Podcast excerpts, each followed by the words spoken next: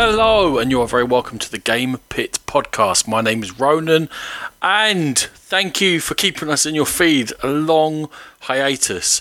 Life has very much got in the way of us making any podcast in the last couple of months. If you've been listening for a while, you'll know that we both started new jobs this year. Both been crazy, crazy busy. Not only no time to record and edit a podcast, but no time to play games really for a couple of months. But this was almost, almost the first year since 2009 that we didn't bring you any pre Essen content.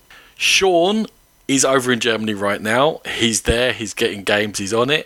I haven't been able to go because I've got work commitments, which is what stopped me from doing everything apparently this year.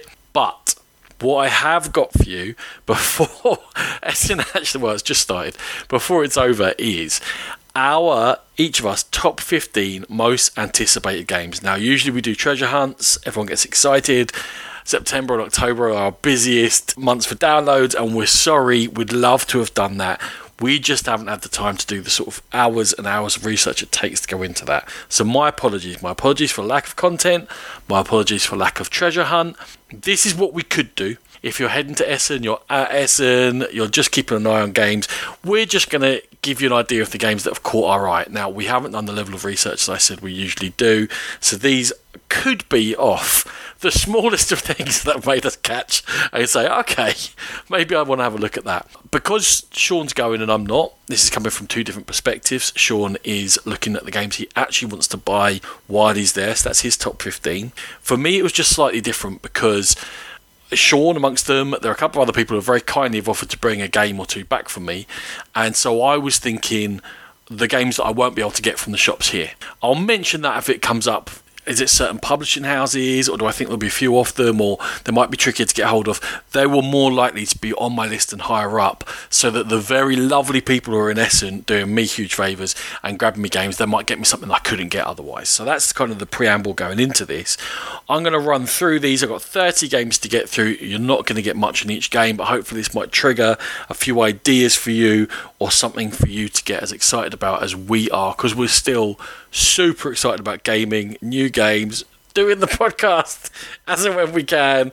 Let's kick off with my number 15. Only let's not. This doesn't happen very often in our list. I think there's three crossovers, but it happens a lot at the beginning. So my number 15 is going to show up later on Sean's list. Sean's number 15 is Sunrise Lane from Reiner Knizia and Horrible Guild. This is a re implementation of Rondo, which was an abstract game about placing different colors of counters down onto a grid and different spaces would have different number values. Now they've taken that idea they've put a theme on it of a neighborhood and trying to get your houses into the highest value plots of land. But they've added in the fact that you're not playing different colors of counters all your houses are the same color and it's cards that you're collecting which will allow you to go into certain spaces but again certain spaces will score you more points. And it's a bit ticket to ride I think in that you're collecting certain colors and then you're laying them down and putting your houses down and also that when one player is down to a couple of houses left, that's when the end of the game is going to be triggered. So they've taken the idea of Rondo, which was an okay uh, received abstract game, put a theme on it, made it look much nicer, tweaked it a bit, and so Sunrise Lane has got Sean excited for some spatial abstract placement, which doesn't sound like him, but he's telling me he likes it. okay, my number 14 will show up later on Sean's list. Sean's number 14 will show up later on my list. So we're going to move straight through to my number 13. And it is, I think, the only expansion on the lists. And it is for Revive. And it's called Call of the Abyss from Aporta Games. The more I play Revive, the more it grows on me, and it kind of teetered along that Euro thing of being too combo-tastic and too complicated and a million different things trigger off every turn, but didn't quite go over that line, and I'm enjoying it a lot. Therefore, Call of the Abyss caught my eye. It brings in four more tribes. Each of the tribes has got a couple of unique actions to themselves when you're uh, when you're playing with them. It's got more of the standard tokens and machine tokens and cards and stuff. The main thing it brings in is some kind of alien race that lives in the lakes on the board, the Skiffers, I'm going to call them. When you build adjacent to lakes, you can sort of worship them and get these devotion points. Also, a new switch action is that you can send some of your workers on journeys and you can get more devotion points like that. I don't know exactly how that all works. It's just one more mechanism added in with some more variety for Revive, which was a strong Euro game from last year. So I was excited to have a look at Call of the Abyss. For Sean, his number 13 is the Fox Experiment from Elizabeth Hargrave and Jeff Fraser and Pandasaurus. Fox experiment. It's about an experimentation in domesticating wild foxes. And what they would do is they would take the friendliest of the foxes, and that's exactly what you're doing as players, and you would breed them together. And then in real life, what happened was they started getting sort of things that we would associate with cuteness, like spots and curly tails and floppy ears and stuff. And they weren't bred on their physical characteristics; they were bred on what was perceived to be friendliness. But this came through in there physical characteristics, hence it being a very famous experiment. And it didn't take many generations for this to start happening, so it shows, I guess, the adaptation happens quicker than possibly we thought. Anyway, within the game itself, what you're doing is you're going to be drafting parents to breed together, and they will give you certain dice depending upon the traits of the parents. You'll roll them, those traits will come out in the next generation, and you've got five rounds in order to fulfill personal VP that you're trying to do, and also shared patron VP that are giving all of you this overall thing for this experiment. This is what we want. I thought the artwork was quite cute. Sean does too. He's excited to try it. I'm excited to try it too. I just think it's kind of maybe more widely available, hence that difference in sort of perspectives on our two lists. But I'm also excited to try the Fox experiment. Sean's number 13. Number 12 for me I know almost nothing about, but that's fine. That's part of what Essen's about. It's called Nunatak. What I do know is it's from Kosmos, so an established publisher, and Kane Klenko and Kane Design Fuse and Flatline and Flip Ships and many other games. And while not all his games have been massive hits for me, he always has a different perspective, so that's going to catch my eye. The artist is Kwanchai Moriya, and this game looks absolutely stunning in that you're trying to build a pyramid up in which the blocks are translucent plastic of different colours. They're supposed to represent it's like glaciers around a mountain. I think Nunatak is a mountain completely surrounded by ice. And once you've built sections of four of them together, a bit of card will go on top, and you actually layer it up. So you build a 3D structure I love the theme. It's something to do with drafting multi use cards and some kind of area control. There's no rules available that I could find. However, Nunatak just caught my eye for designer and look and theme. So I'm excited to try it when I get a chance. Sean's number 12 is got a lot of buzz, and it's Kutna Hora from Czech Games Edition from Andre Bystroň, Petr Čáslava, and Pavel Jarosch. It is themed around this city of silver in which players are going to have hands of double-sided cards they're going to be playing them and they're going to decide whether to be gathering resources building up buildings for their own guild and for their own power adding to the cathedral within the city the city of silver making money. But i think the whole key or usp to Kutna Hora is that the economy within the game is completely player driven so the actions each of the players take is going to drive the prices of various things, land and silver and whatever, up and down. And you're going to have to react to that. And also, of course, you're going to drive it in the way that suits you and not your opponents. Now, how interactive and swingy that is, obviously, the proof of the pudding is going to be in the eating. But certainly, Kutna Hora has got a lot of people excited, including Sean. And it's his number 12. My number 11 was Sean's number 14, and it's Rats of Vistar or Wistar from Cranio Creations, designed by Simone Luciani, who appears to have designed a million games assassin, and Danilo Sabia. In Rats of Wistar, you were rats that were in an experiment. I don't know the backstory of this, but apparently there's a famous experimental area called Wistar, which isn't very pleasant. But anyway, you were an escaped rat, and it's actually quite cutesy the artwork and story and stuff, and you've got out into this farm and you're going to explore. You're going to be looking to you make a little hideout under a tree in the forest. You're going to get tools and food. You're going to meet other rats and mice. You're going to develop the rooms within your lair so you can take in more rats and mice that have escaped to help look after them. You're going to be able to do inventions to make your life easier, and all the way through, it's got these Euro mechanisms going on where you're developing your own board, but with this story theme to it. So there's story cards with artwork. There's little stories. You meet this or that, the dangerous goose or the farmer's wife, or you get into the pantry, and each of those stories has got a little Euro driven choices for you. What, what resources do you want to take? But overall, it looks lovely. It's not a straight up strategy game. It's not just my input determines my output. There's randomness in there. You're playing a story. I think you have to get into the idea of I can get knocked around a little bit by the game here, but I think sort of the artwork is trying to help you accept that.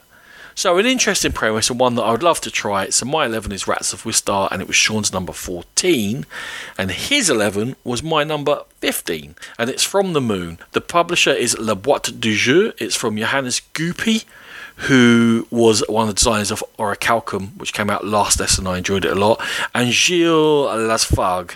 There's three missions. We're on the moon, Earth's moon, Luna, and there's three missions. One's going to Europa, one's going to Titan, and one's going to Mars. And each of us is our own faction. And we're going to be looking to improve our own base on the moon. We're going to be using different types of workers. We're going to be researching. We're going to be sending a rover out to gather resources, then bringing it back in again. And that's when we actually get the resources and we can contribute them to the three missions. There are achievement cards which vary from game to game we're trying to get to, and we're going to score points by doing those achievements and contributing to those three missions. And it's a Euro in which you're competing for both resources and space, and to be the first to trigger and build up certain things. And each of these missions, once the spaceship, for example, that's going to Europa is completed, it will launch. You can't do anything more to it, and that's when you'll score points. When all three have launched, the game will end, and the most victory points will be the winner from the moon, Sean's number 11, my number 15 for Essen this year. My number 10 is called SideQuest Nemesis. Now, SideQuest is a new sort of set of games, and Nemesis indicates that it's from Board and Dice, and it means it's in the Nemesis universe, so the game Nemesis, Nemesis Lockdown, and what have you. The designers are Jakub Caban, Bartosz Idzikowski, and this is based on the Escape Tale system. Now, Escape Tales were like escape room games I've talked about at least two of the three. They try to twist things up a bit, make things a bit darker, and maybe some more adult themes and stories to them.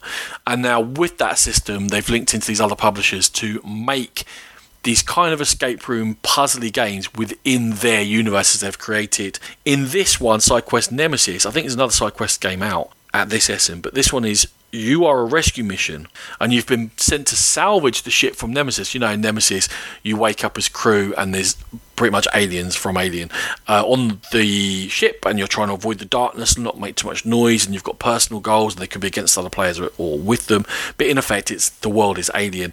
This is an escape room game where you're going into this big ship that's been abandoned but still has aliens on it, and you have to avoid the darkness, avoid the aliens, but also solve the puzzles and get out within time. So that's intrigued me. So SideQuest Nemesis is my number 10. For Sean, his number 10 is Amritsar, the Golden Temple, from David Harras Pino and Ludonova, who brought out Sabika last year, which was about adding to Alhambra in Spain. And this one seems at least superficially very similar in that you're adding to the Sri Harmandir Sahib, the Golden Temple, very important Sikh temple in India it's not exactly the same, but the mechanisms do seem quite similar, although it's a different designer. There's still a Mancala thing in there. You've got different types of workers. You're going to use those workers around the Mancala in order to gather certain resources, which allow you to advance on tracks or contribute to the building. Visually reminiscent of Sabika, the Data thing is not quite the same, but but similar.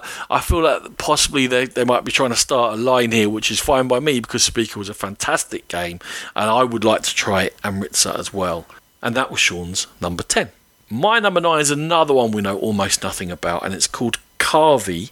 The designer is Torgeir Tiong, first time designer, but the publisher is Hans Im Gluck.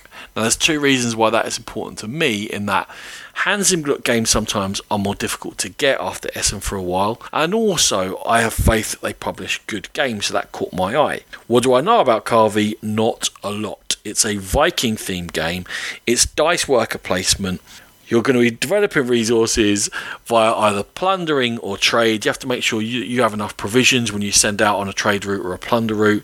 It looks lovely. Sometimes I like to take a punt.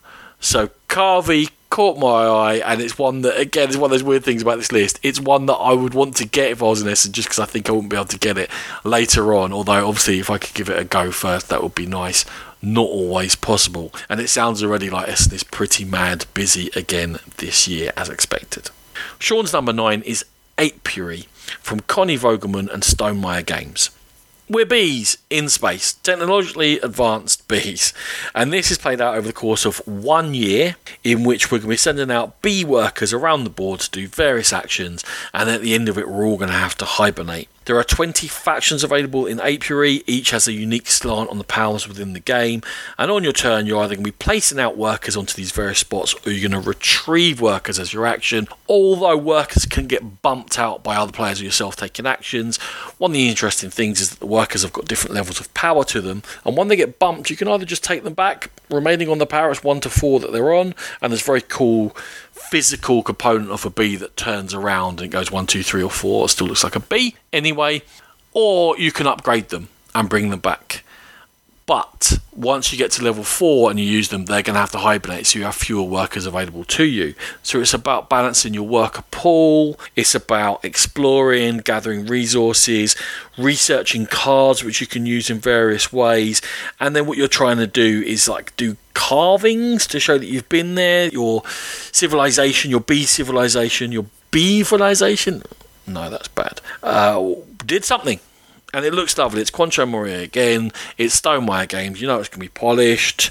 It's Sean's number nine, so I won't mention that they've had issues with games with factions previously and maybe had to tweak them every time they do it. But that's cool. It's Sean's number nine, Apiary from Stonemaier. My number eight is another game inspired by a previous game, and in this case, it's Pirates of Maracaibo, inspired by Maracaibo. Designers are Ralph Bienert, Ryan Hendrickson, and Alexander Pfister. It's from DLP Games, and DLP is one of the booths I always have a look at at Essen. Euro games, they tend to do have lines where they run through certain things like early on and what have you, but always it's worth looking. It's always mega busy at that booth as well. It feels like sort of a smaller company, and Essen is their big thing for the year. In Pirates Maracaibo, you are pirates. It is a modular setup with cards of different types of residences and locations, and there are treasure islands laid out there. And on each of your turns, you're going to move right a certain number of columns. And when you get through all the columns, you get to the end of Maracaibo, you have a bunch of actions to do, and then you start again. And once we've been through three times getting across the board, well, it's not really a board, but the setup to Maracaibo, that's going to be the end, and most points are going to win the game. You're going to be looking to upgrade your pirate ship. You're going to be building residences. You're going to be exploring the three treasure islands. In terms of it to Maracaibo, Maracaibo was a campaign game which was circular. You went round the board. Now the locations changed as you were playing, but they were set. In this, it's going to be much more of a slightly different experience each time you play. It's a big deck of cards. You're only using some of them. There's going to be different routes you can go down. I guess lots of euros. You're going to try and avoid what other people are doing and score points your own way. I quite enjoyed Maracaibo. I know there was theming issues again, but I quite enjoyed the gameplay itself. But I thought this take on it to make it more varied but more accessible could be something that would possibly hit more into my sweet spot, and that's why Pirates of Maracaibo is my number eight most anticipated for Essen. Sean's number eight is called Footprints from Chili Fox Games, designed by Elias Svensson, Asmund Svensson, and Geir Andre Wahlqvist. This is a game about moving across a modular board using different cards to move through the different terrains. Each of the tribes has got its own unique starting deck, and with each card that you play, you can either move on to another terrain or you can upgrade what you're doing. Now, sounds a bit like Quest for El Dorado so far, but although there are points available for reaching the end of the board, they may not be the majority of your points because what you need to do you're all going to die out at the end of this. You're, you're not going to survive. But whoever has made the most impression on the world and has left paintings and carvings and whatever it might be to show that they've been there. A little bit, I guess, like Apiary. I didn't quite get as much of that of Apiary from my quick look at it. But anyway, in the footprints, it's who's left the biggest cultural footprint on the world on their journey is probably going to score the most points. So, an interesting take there a race game because you're going to race into spots where you want to be able to put down your paintings and stuff, and there's points for getting to the end. But it's not all about the race. Some of it's about also maximising opportunities as you go. So that does sound interesting. And my first glance, I hadn't paid enough attention to it. Sean putting it is number eight here made me look back at it, and he got me quite excited about it. So one that I'm going to keep an eye on. Footprints. My number seven is Planta Nubo. It's from Michael Keller, Ode and Uwe Rosenberg, and I think it's the first game from their their own company that they've made. Ode has anyway. The Game Builders. It's about working with trees and, and greenery to, to rebuild the planet ecologically and produce the most oxygen. And in effect, what you're doing is you're doing tile placement to create your own treetop, which is going to allow you to produce oxygen, and then you're going to send the oxygen and the things that you produce to produce this renewable energy. it's very much sort of a, a fantastical world. There's like bee like zeppelins that come along, and you're building these huge things on top of massive trees. It doesn't really exist, but this is the idea that you're trying to work in harmony with nature and what have you. You're going to draft contracts and fulfill them in order to score the most points. There's lots of Euro going on. It's like two and a half hours long. There's plenty to it, but really, why is it on here? Because of the designers, Michael Keller, Odette, and Uwe Rosenberg doing a two and a half hour Euro that looks nice, and they have got enough faith in it that they started their own company with it. Yes, please, I'm in. I should like some. Thank you very much. Sean decided to see my two and a half hours and up it with a very deep economic euro at his number seven. It's by Johannes Rodiol and it's from Rockel Games and it's called Elderman. This is about attempting to be the top merchant in Lubeck, which is a Hanseatic League city, and I think it was the home of Thomas Mann. I don't know. Anyway, what you're trying to do is make money by trading around the Hanseatic League, around the Baltic Sea, and what have you, and you're trying to score points. And the way you're going to do that what your economy is going to drive because yeah you can make the most money that's not going to win you the game you're going to look to get sort of political influence in the different areas of the hanseatic league around the sea you're going to be looking to build up your own infrastructure in lubeck but also build um, public buildings there as well and be looking to create routes for luxury goods to come in to boost up your reputation to become sort of the top, the Elderman, the top merchant within Lubeck and be the star. And that's the idea. And it's over three hours of heavy economic euro. If that's your thing, Elderman is one to keep an eye on. I'm going to go in a slightly opposite direction now, very opposite direction, for my number six, and this one is called Nekojima. It's from David Carmona and Karen Nguyen. It's set on Nekojima, which is the island of cats in Japan, the one that's got loads and loads of cats all over. People go and visit it, you may have heard of it. And this is a dexterity game which can be played competitively or cooperatively. You've got electricity poles that you're trying to add to the island to build infrastructure, and they've got cables hanging off them. And in effect, these are little wooden poles with strings hanging off them. And you're trying to create and build up and create this tower of poles with the cables hanging down, with cats hanging off the poles and the cables, and you're trying not to be the person to get it wrong, where cables can't touch each other and you can't knock it over and you have to be careful. Why I would particularly be interested in this dexterity game over all the other dexterity games that are coming out this year is that it has won several prizes where it's been shown at different game conventions around the world and also from the few reviews that have come in from like normal people that are about not reviews from influencers but actual normal gamers people are absolutely loving the game and that's been enough for me for it to be that looks interesting that looks fun the theme the crack yeah i'm in nekojima a funny dexterity game, hopefully, is my number six. Sean's number six was my number 14, and this one is The Vale of Eternity from Eric Hong, Mandoo Games. In the Vale of Eternity, each of the players are monster tamers, and we're competing to tame the best monsters and hopefully dragons at the end of it. And the way you're going to do that is you're going to be drafting cards from the table, and with those cards, you're either going to be able to tame them because they are all monsters, or use their powers in order to tame more and more powerful monsters. You also, every time you tame a monster, it's going to give you some sort of an advantage or a boost. There are 70 different monsters in the game. The artwork is lovely. I love a drafting game.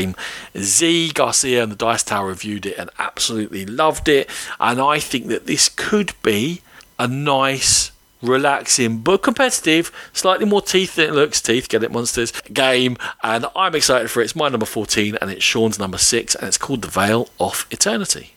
My number five, and it's time to get into one of my favourite things to talk about on the approach to Essen, and that's looping games. I always say that their idea of having these small box 19 some year games is a bad idea, and they always sell out. So carry on ignoring me. This time they've brought out 1902 Méliès. Georges Méliès, the director, the first sci fi film, The Moon with a Rocket in the Eye. This game is designed by Eloy Pujadas and Ferran Renalias. We are assistant directors to Méliès, and it's a worker placement game, and we are looking to get the right scenes, get the right actors, touch up the photograms. I only learned what photogram was this week from my daughter who's doing art. Touch up the photograms, basically assist and bring together the film and do all the stuff. Yeah, get everything that needs to be in place in place for it to be shot and the film to be made. It's got a very cool look where lots of the cars have got like celluloid, the frames down the side, you know, with the gaps where they'll be caught for the reel. And Looping Games are just building up a real track record of successful Euros in these tiny boxes. And I love the theme and I love the approach and I love the look, and it became my number five. I'm most excited for game for Essen. Sean's number five is called Djinn.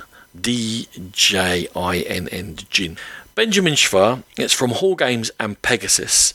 It's played on an abstract grid of a city, and that's how you're going to choose your actions. And there are six different actions within the game. There are 12 spaces, six of the spaces are basic.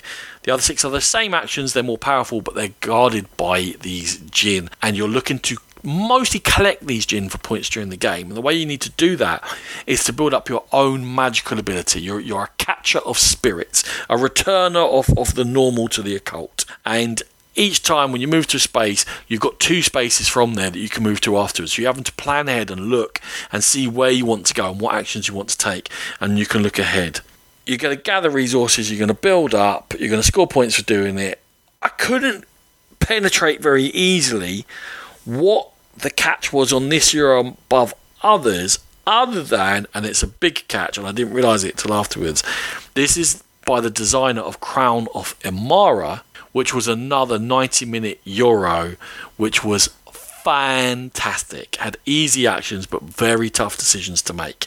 And that was enough to make it Sean's number five on this list. And to be honest, if I'd realised that, it may have gone up on my list as well. Because as you do, people mention other games, you start looking into them, you go, oh, I hadn't noticed that. Crown of Emara is enough for me to now pay attention to Djinn, and it's Sean's number five. Our last crossover between the two of us, we both had Evacuation as our number four games. By Vladimir Suchý, delicious games, his own company where he brings out one euro every single year.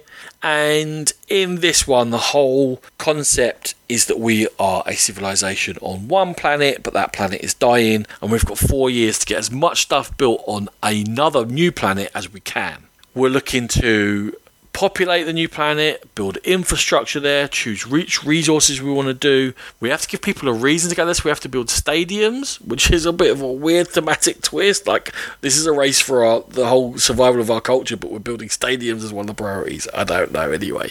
And there's a balance between you start off producing lots of things on the old world, but you can only use them on the old world, and then you're going to have to sort of shift yourself across the new world. But whatever you produce on the new world can only be used on the new world. Now the game has got several different ways in which it can be played.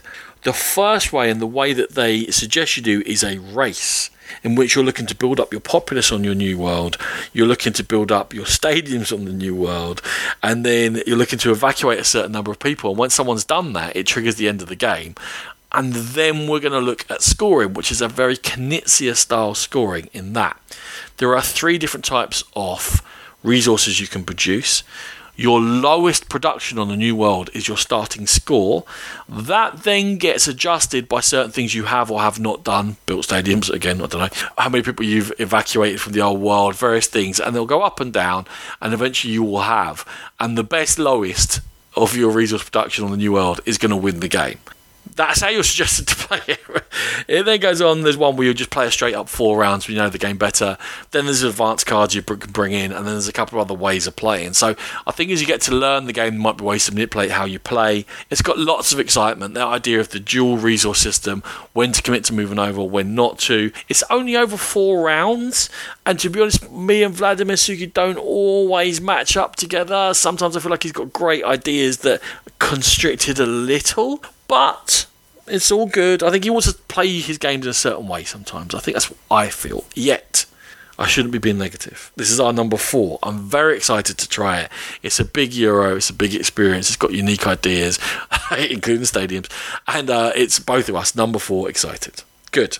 My number three is called Sea Dragons.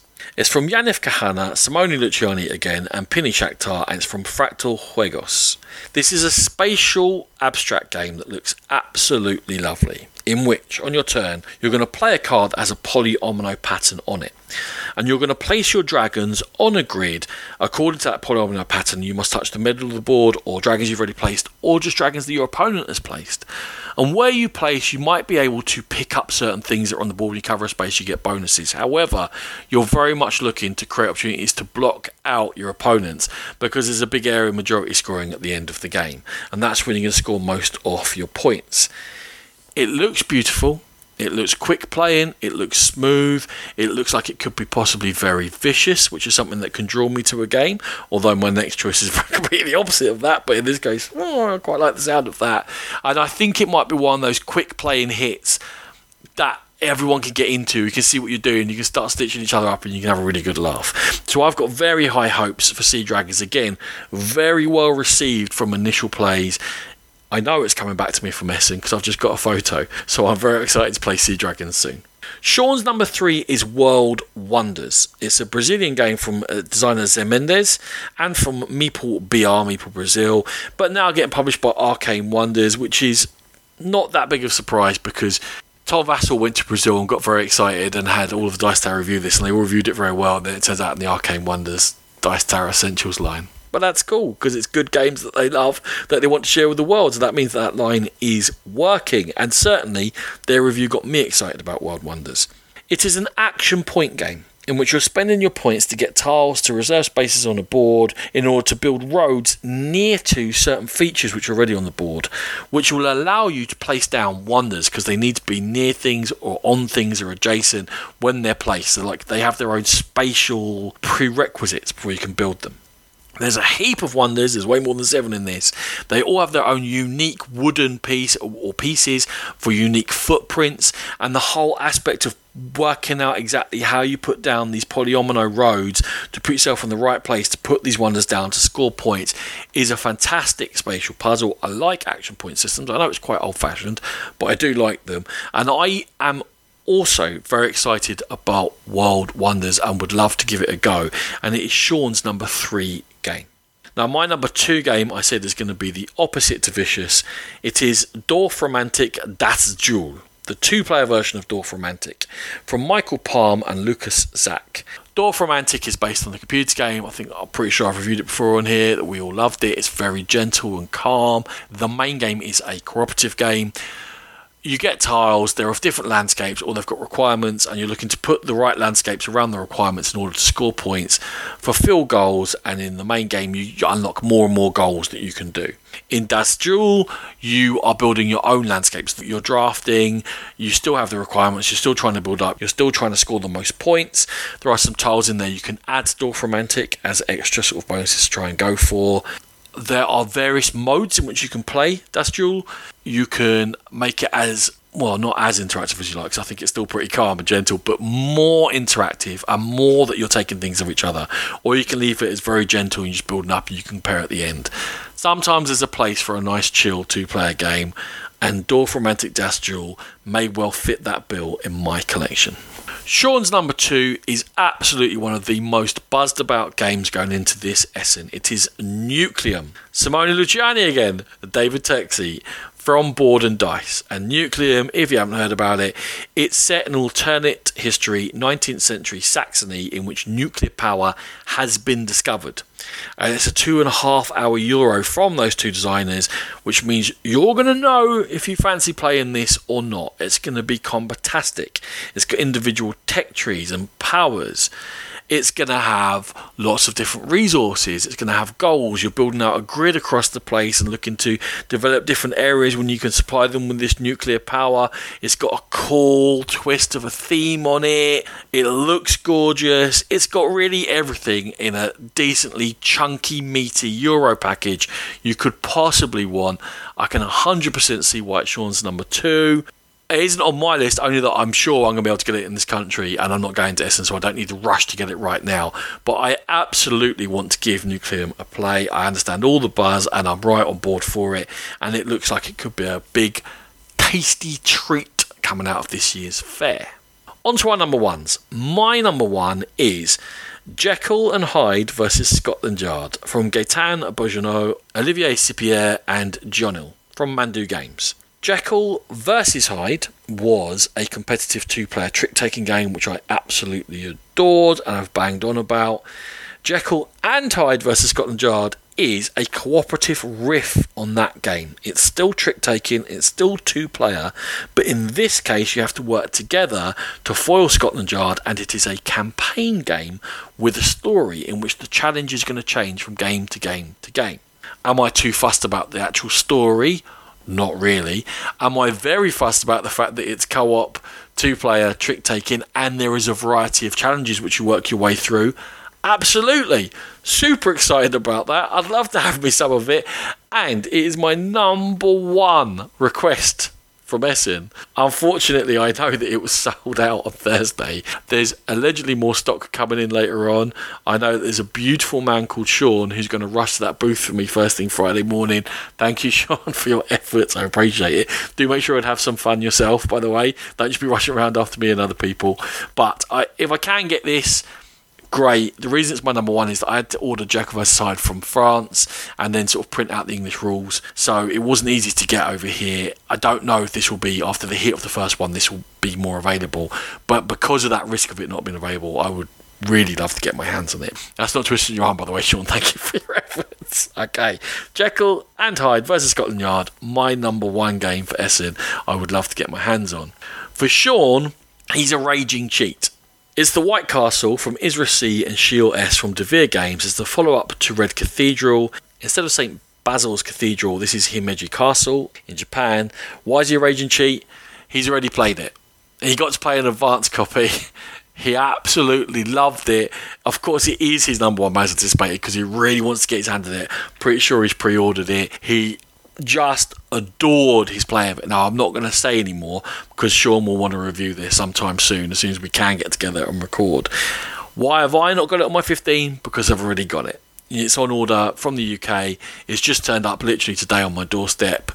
It's just widely available. So that's why I wouldn't be excited going to Essen to get it because I've already got it. Am I excited to play the game? 100%.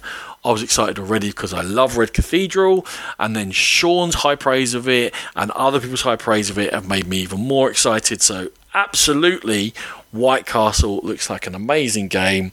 I just called Sean a cheat because he knew it was an amazing game. This wasn't a risk, he knew this straight away. So, good choice as number one.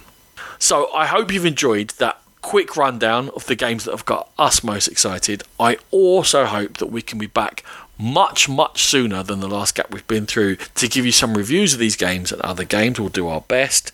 Thank you for your patience. Thank you for joining us. Whatever your interaction is with Essen this year, I hope you enjoy it, be that ignoring it, loving it, there, sad from afar like I am at the moment, making plans to go next year like I am at the moment, wherever it may be. Thank you very much for joining us on the Game Pit. We are proud members of the Dice Tower Network. Head to dicetower.com for a ton of gaming content. If you want to get hold of us, the Game Pit Podcast at gmail.com or our Guild and Board Game Geek, just look up the Game Pit Podcast. Thank you, everyone. We'll catch you next time. Music by E. Aaron.